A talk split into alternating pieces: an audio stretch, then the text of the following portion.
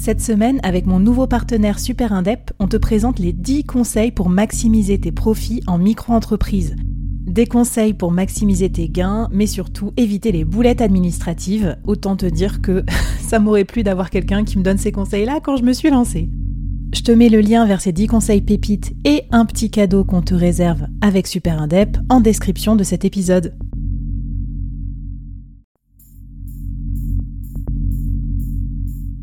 Quoi ressemblerait ton business si tu pouvais être épaulé par les meilleurs experts? Avoir un board de rêve disponible 24 heures sur 24 pour t'aider, répondre à tes questions? Je suis Flavie Prévost et ce board, je l'ai créé pour toi dans ce podcast. Tu es dirigeant, entrepreneur, freelance ou tu vas bientôt te lancer? Ne reste pas tout seul dans ton coin. Inspire-toi des conseils des meilleurs chaque jour par ici, à mon micro. Et si tu l'oses, on te mettra au défi parce que nous, ce qu'on aime bien, c'est te faire progresser vite et bien. Alors bienvenue à toi, bienvenue dans ton board et bon épisode.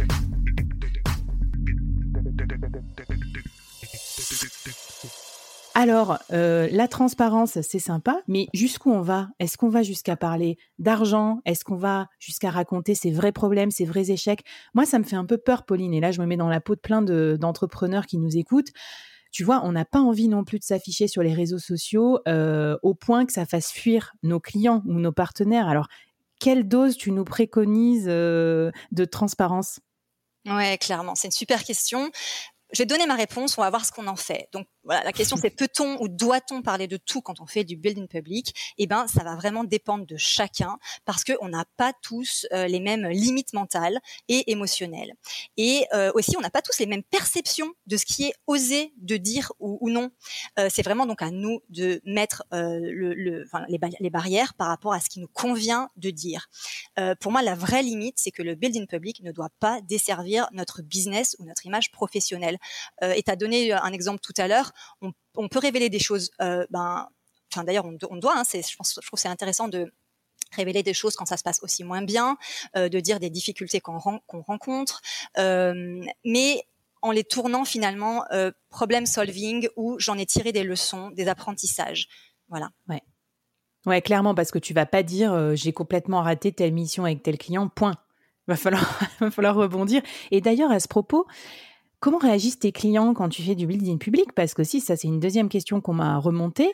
Est-ce qu'on parle de ses clients? Euh, Est-ce qu'ils sont d'accord pour qu'on parle d'eux sur LinkedIn? Ou même, j'ai une autre copine solopreneur qui souvent fait des quotes en disant telle personne m'a dit ça en entreprise. Et des fois, ça, comment dire, ça peut mettre un peu les gens mal à l'aise qui lui disent après euh, est-ce que vous allez parler de moi sur LinkedIn Finalement, si tes clients t'ont découvert euh, sur LinkedIn via tes posts, ils savent à peu près de quoi tu parles au quotidien et ils voient finalement le, ben le, le, respect que tu mets dans ton activité, dans tes, dans tes collaborateurs, dans tes clients. Donc c'est un peu la façon dont on aborde les choses. Je pense qu'on peut être assez intelligent pour euh, peut-être pas voilà nommer euh, ses clients, sauf si c'est euh, explicité et que c'est un souhait de faire un poste où on va parler d'une success story entre le client et nous. Et du coup, on, on les mmh. implique, on leur mentionne à l'avance en leur demandant l'autorisation. Et très souvent, ils sont ravis de, de faire ça ça, ça, aide pour leur marque, euh, etc.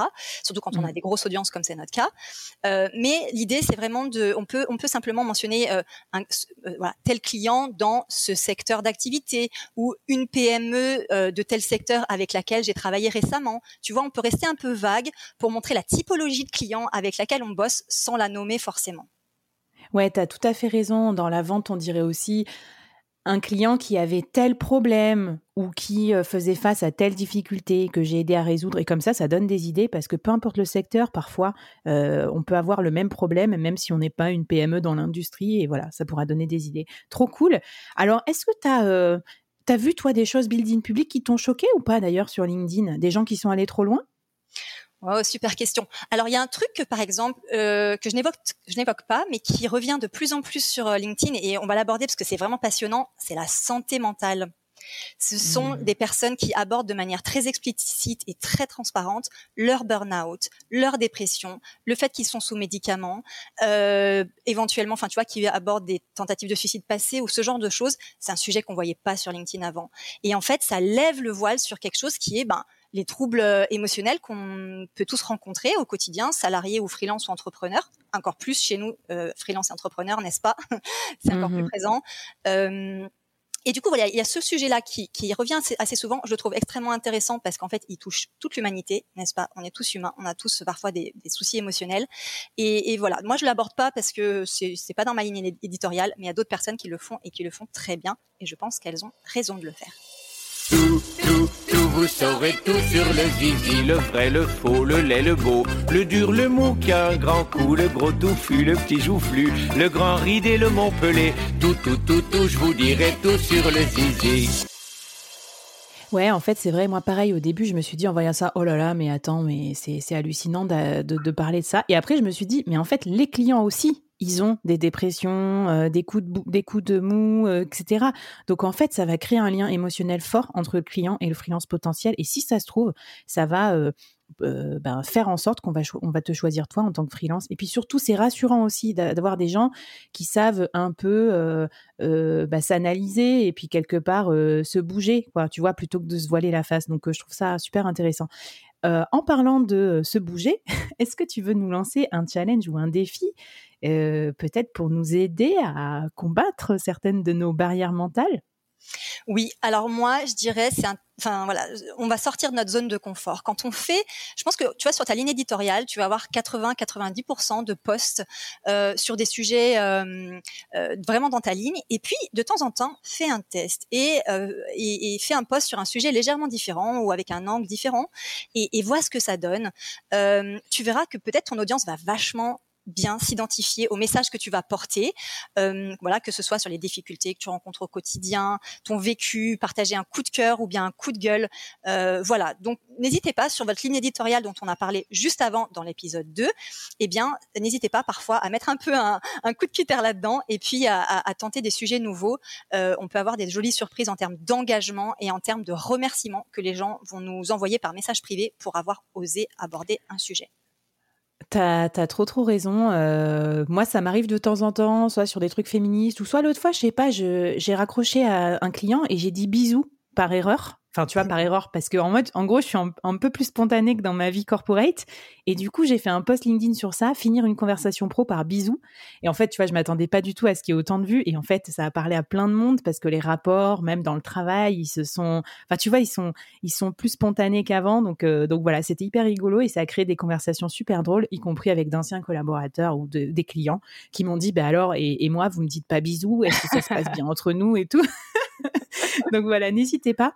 Et d'ailleurs, qu'est-ce qu'on vous met, euh, qu'est-ce qu'on leur met dans la newsletter euh, pour un peu peut-être vous donner aussi des exemples comme ça de différents niveaux de transparence, euh, Pauline, à nos auditeurs et auditrices? Écoute, les planètes sont plutôt bien alignées puisque dans la dernière newsletter de Alexis Minchella, qui est bien connu et une référence dans le monde du freelancing, donc l'auteur de Freelance l'aventure dont vous êtes le héros, il a recommandé un livre. Donc c'est le, le, livre de Austin Kleon qui s'appelle Montrer votre travail.